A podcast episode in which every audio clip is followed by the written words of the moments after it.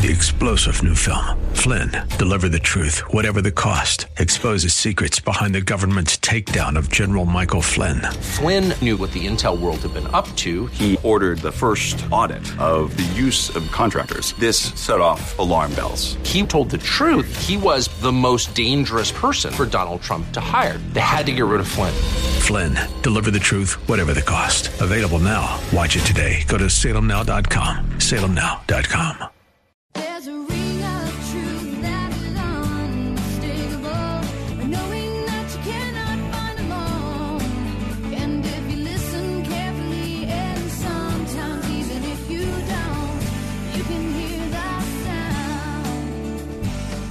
Thanks for joining us for today's edition of Ring of Truth with our pastor and teacher, Dan Sexton, senior pastor of Calvary Chapel, Ellicott City. Please join Pastor Dan as he teaches through God's Word.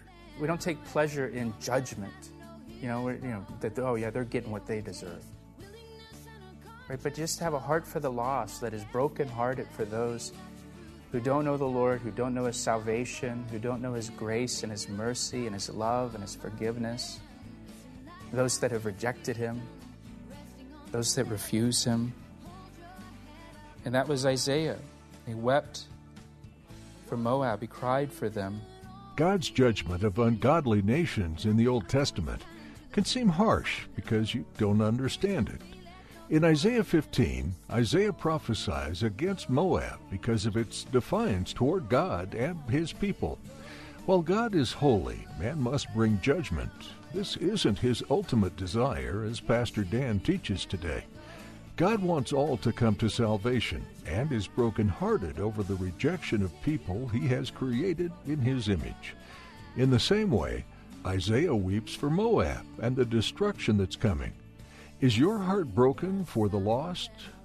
And now open your Bibles to the book of Isaiah, chapter 15, as we join Pastor Dan for today's edition of Ring of Truth. In this section, the Lord is declaring judgments that will come upon uh, different Gentile nations that surround Israel. Tonight, we're going to look at chapters 15 and 16. And in chapters 15 and 16, the Lord speaks against Moab, or the Moabites. And so now, when we look at, at what God says and what God speaks against Moab in chapters 15 and 16, one of the things that will stand out to us is that God does not outright condemn Moab like he does the other countries. Remember, with Babylon, he, he outright condemned them. With Moab, we see God uh, showing mercy and showing compassion to Moab and giving them an opportunity to repent and be saved. He offers salvation to them from their, their judgment.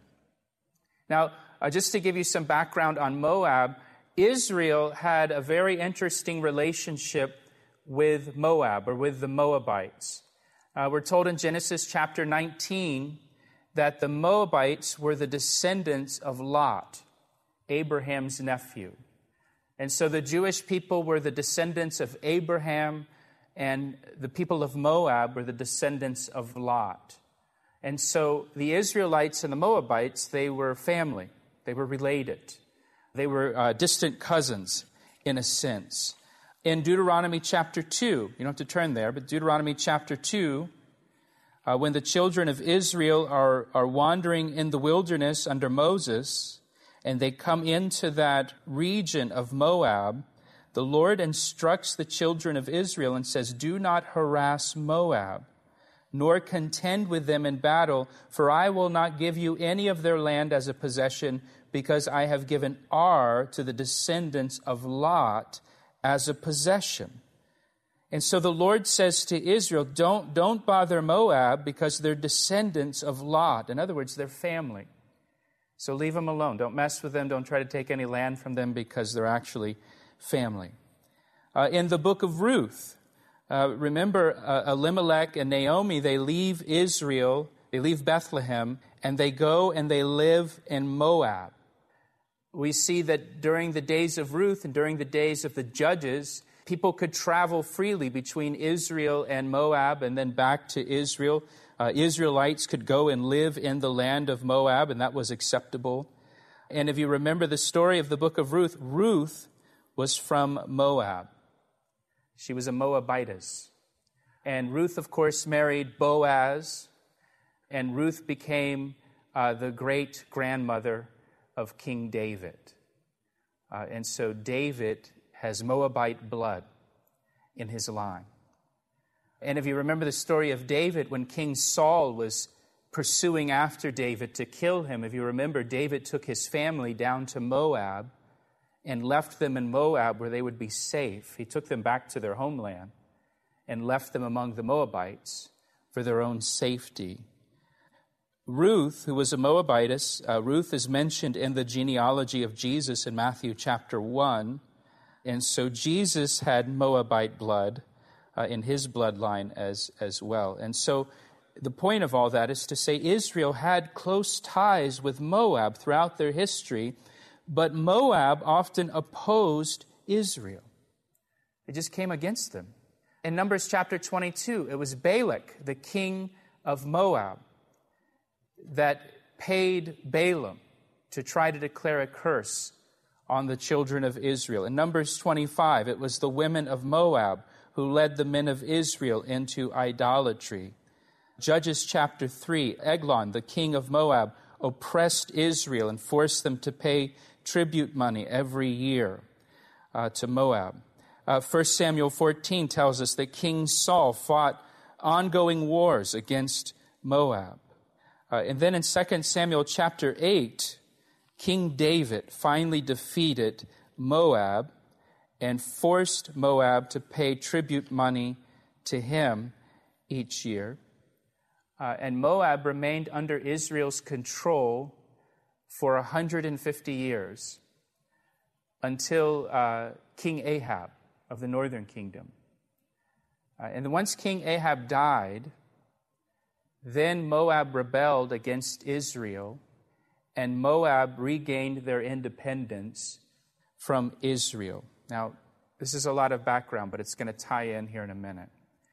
So that's recorded in 2 Kings chapter 3 verse 5. It says, When Ahab died, the king of Moab, his name was Mesha, rebelled against the king of Israel, and under King Mesha, Moab regained their independence as a kingdom or as a nation. Now, just some, this is extra credit stuff. It won't be on the test, but uh, 1868, a German missionary is in the region of Moab serving the Lord there and heard about this stone that was there uh, from the locals that was a stone that was inscribed by King Mesha, the king that rebelled against Israel back in 2 Kings chapter 3.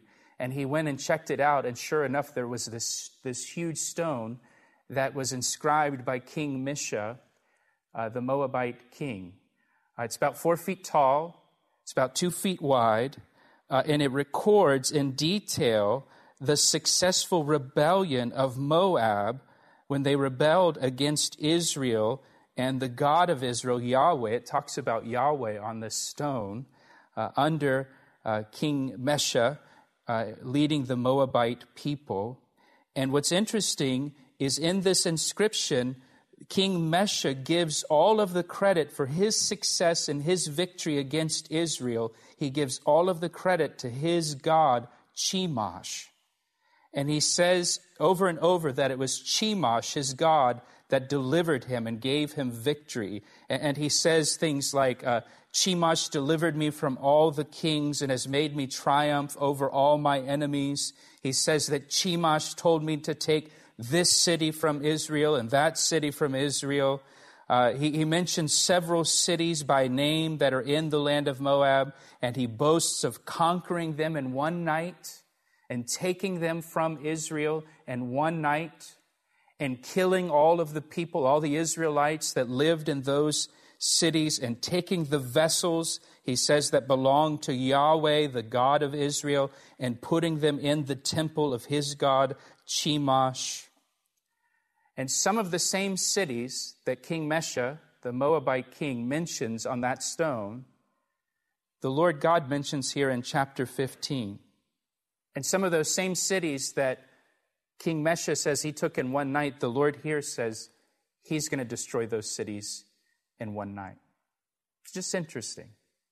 And so, if you look here at verse 1, the burden against Moab, and, and remember, he, he says it's a burden because it's, he's delivering a heavy message. It's a message of judgment.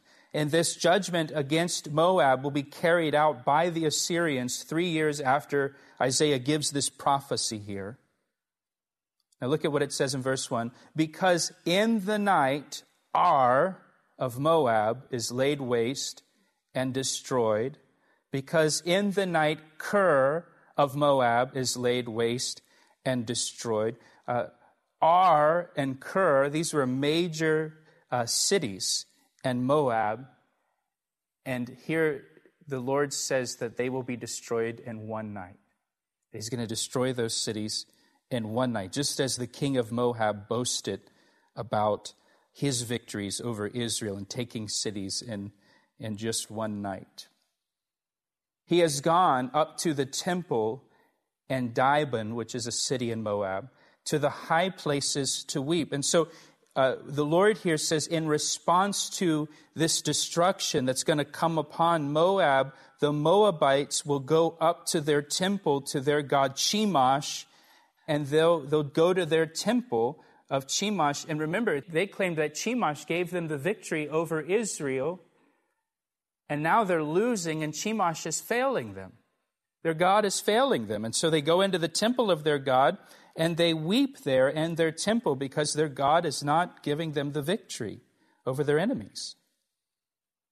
Moab will wail over Nebo and over Medeba uh, these are cities that are in the northern part of Moab. Uh, Assyria, when they invade, they're going to invade from the north. And so the northern part of Moab is going to be attacked first.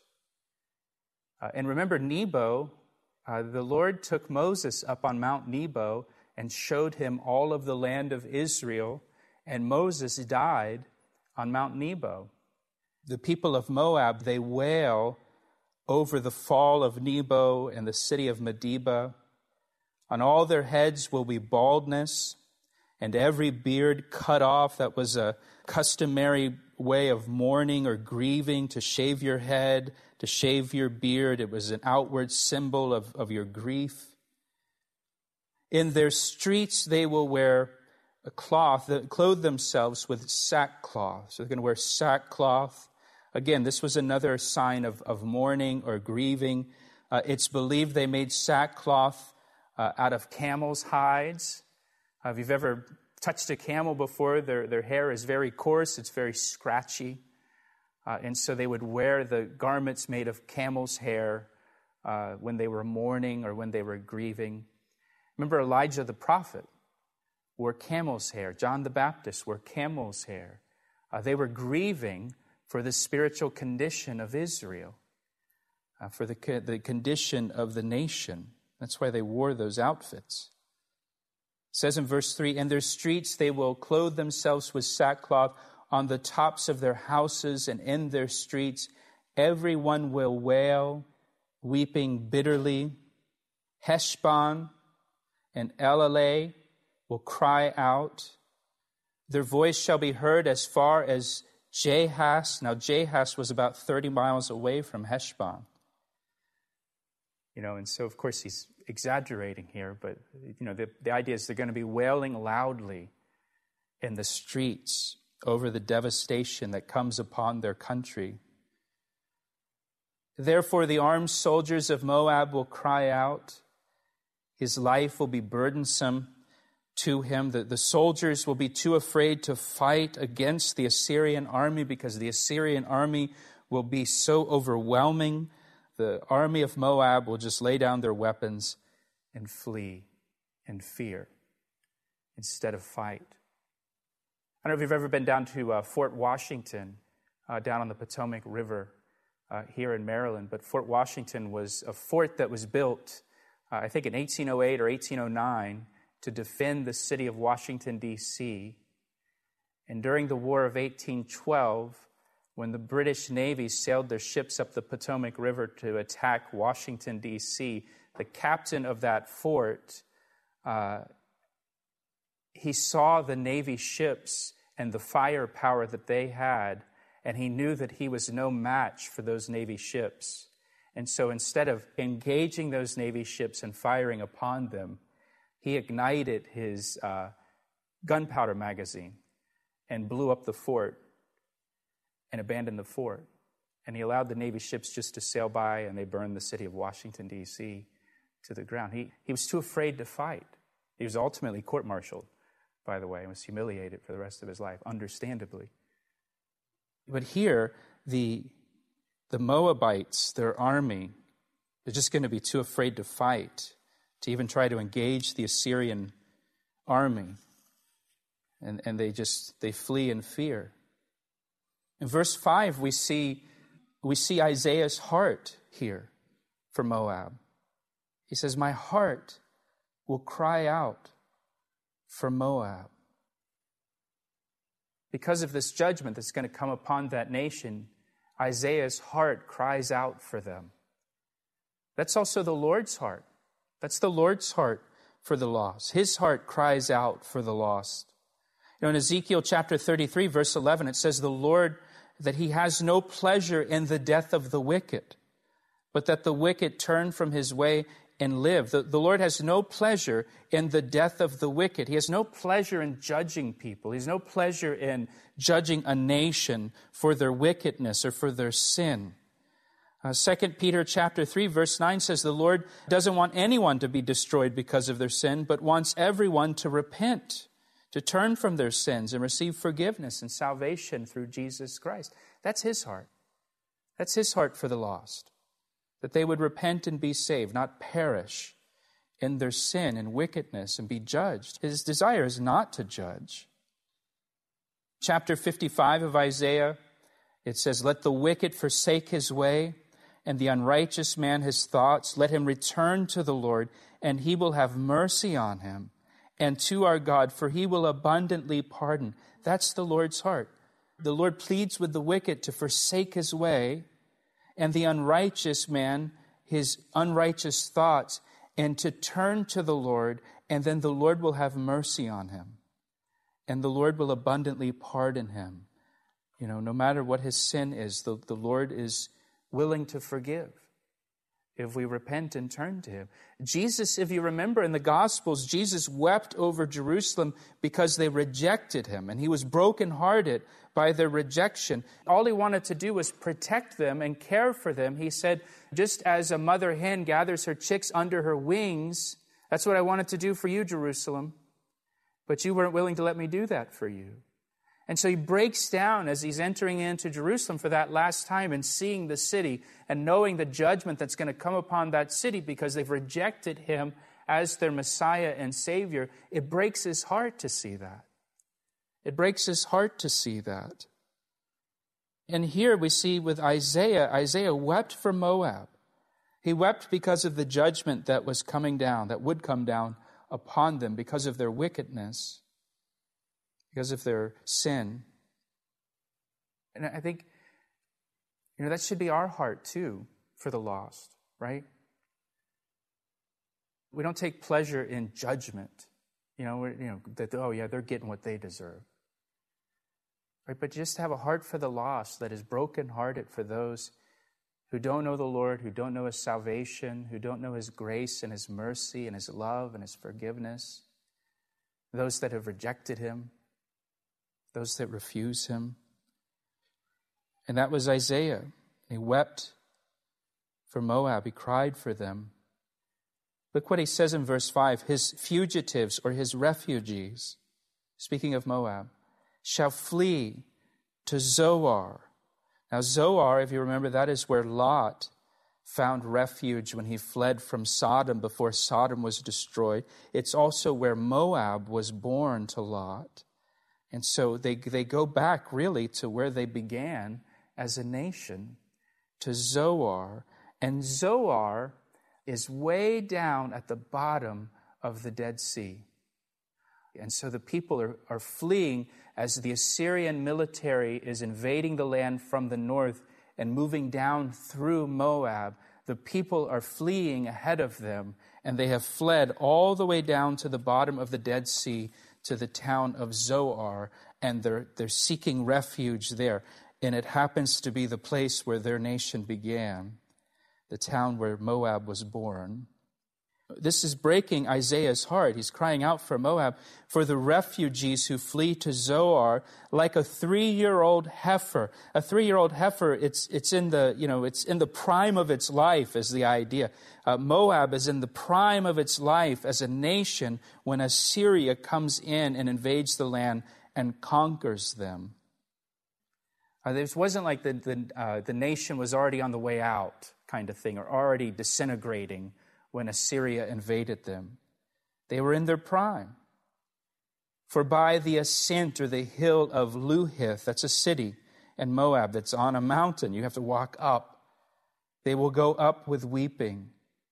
For in the way of Horonaim, again, that's in the southern part of Moab, they will raise up a cry of destruction. It talks about the ascent up to Luhith, the way that goes to Horonaim, the road that goes to, to that city. And, and what, the, what it's describing here is the refugees of Moab, you know, traveling along the highways, fleeing from this conflict.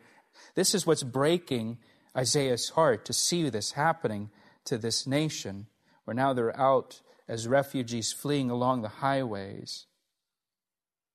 In verse 6, uh, it says, They will raise up a cry of destruction. Then verse 6 For the waters of Nimrim will be desolate, for the green grass has withered away, the grass fails, there's nothing green. Verse 6 tells us that, that even the land, the physical land of Moab, will be judged in this judgment, where now the land is no longer green, the grass is withered, the grass fails, there's nothing green left in the land of Moab. Moab is still pretty desolate to this day. It's desert. But there was a time previous to this time that Isaiah is describing when the land was green, it was fertile. Now there's nothing green, he says, because of this judgment that comes upon not only the people, but upon the land itself. And Jordan, for the most part today, it's still pretty desert. There's not much green there. Therefore, the abundance they have gained and what they have laid up, they will carry away to the brook of the willows. He says here that the people carry their possessions. And again, you have that picture of refugees fleeing, and just whatever you can carry, whatever you can fit in a bag. He asked me how I know, and I say That's all we have time for today on Ring of Truth. We're so glad you joined Pastor Dan Sexton for his verse by verse study through the book of Isaiah. This extraordinary book is quoted in the New Testament more than any other Old Testament book.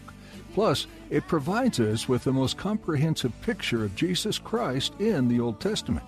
It includes the full scope of his life and ministry, from his virgin birth to his sacrificial death to his resurrection and second coming in glory. If you'd like a copy of today's message, you'll be able to find it on our website, calvaryec.com. You can also subscribe to our podcast so you never miss an edition of this program. That website again is calvaryec.com. We'd love to hear from you too and learn how Ring of Truth has blessed you. Please take some time soon to give us a call at 410 491 4592. Let us know how God is working in your life and if there's anything that we can be praying for during this study of Isaiah. That number again is 410 491 4592.